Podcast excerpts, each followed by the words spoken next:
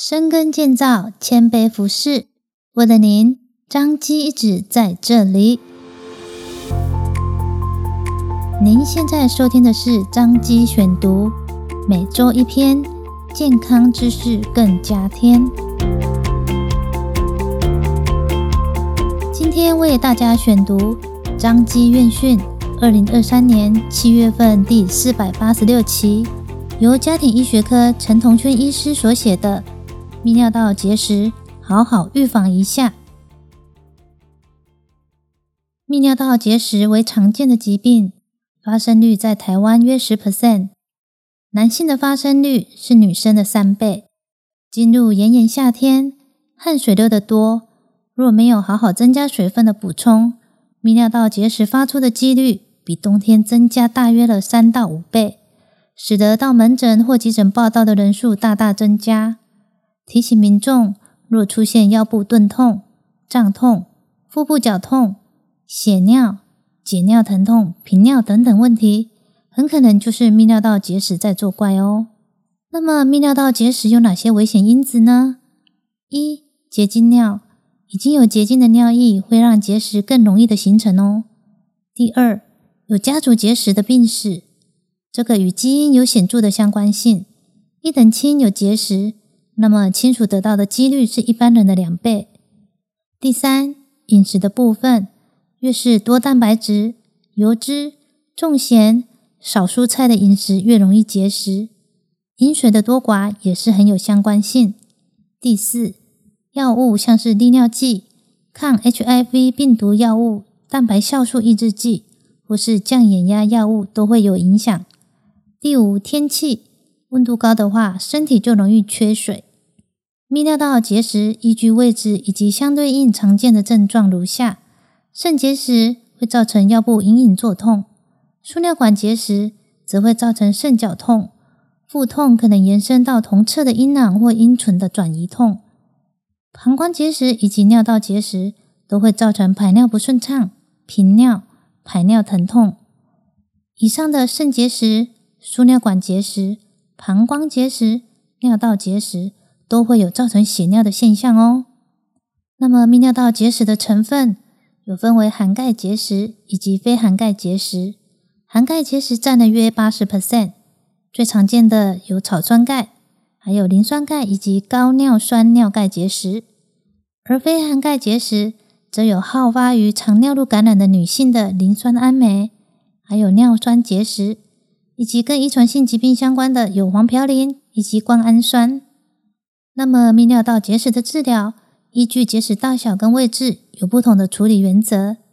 首先是保守治疗跟观察，结石越小越容易自行排出，小于零点五公分有五十 percent 的排出率，大于零点五公分只剩下十五 percent 的排出率。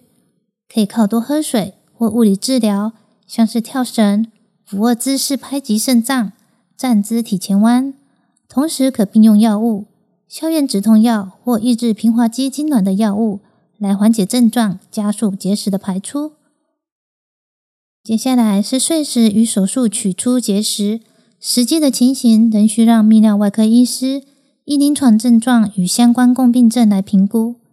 像是肾结石，小于两公分可以震波来碎石，大于两公分则可经由皮肾造口取石术或软式输尿管镜加上镭射碎石术。而输尿管结石小于一公分，可以震波来碎石；大于一公分，则由输尿管取石术。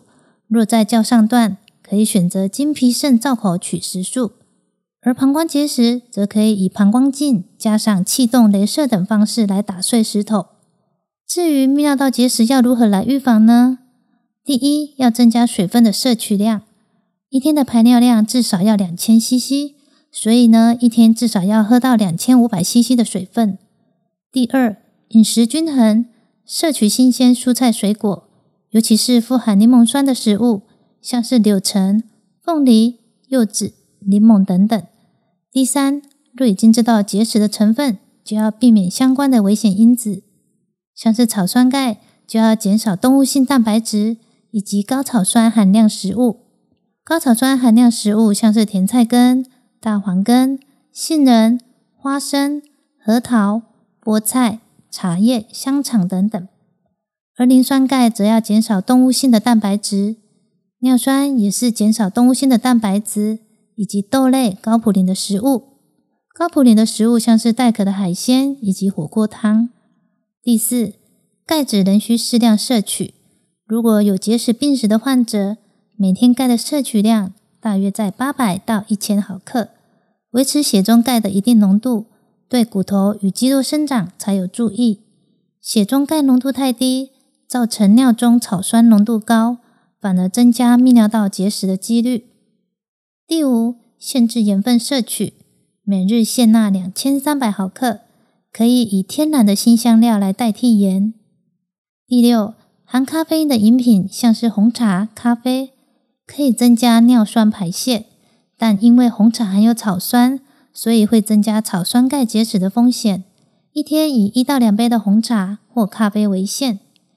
第七，以讹传讹的菠菜配豆腐会增加结石风险，是错误的观念。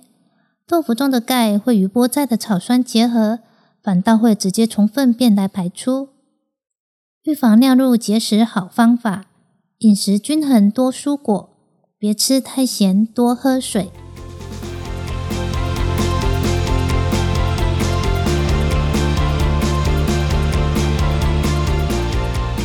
感谢您的收听，帮够打一半的哦，欢迎大家去收听哦。彰化基督教医院，为了您一直在这里，下次见喽。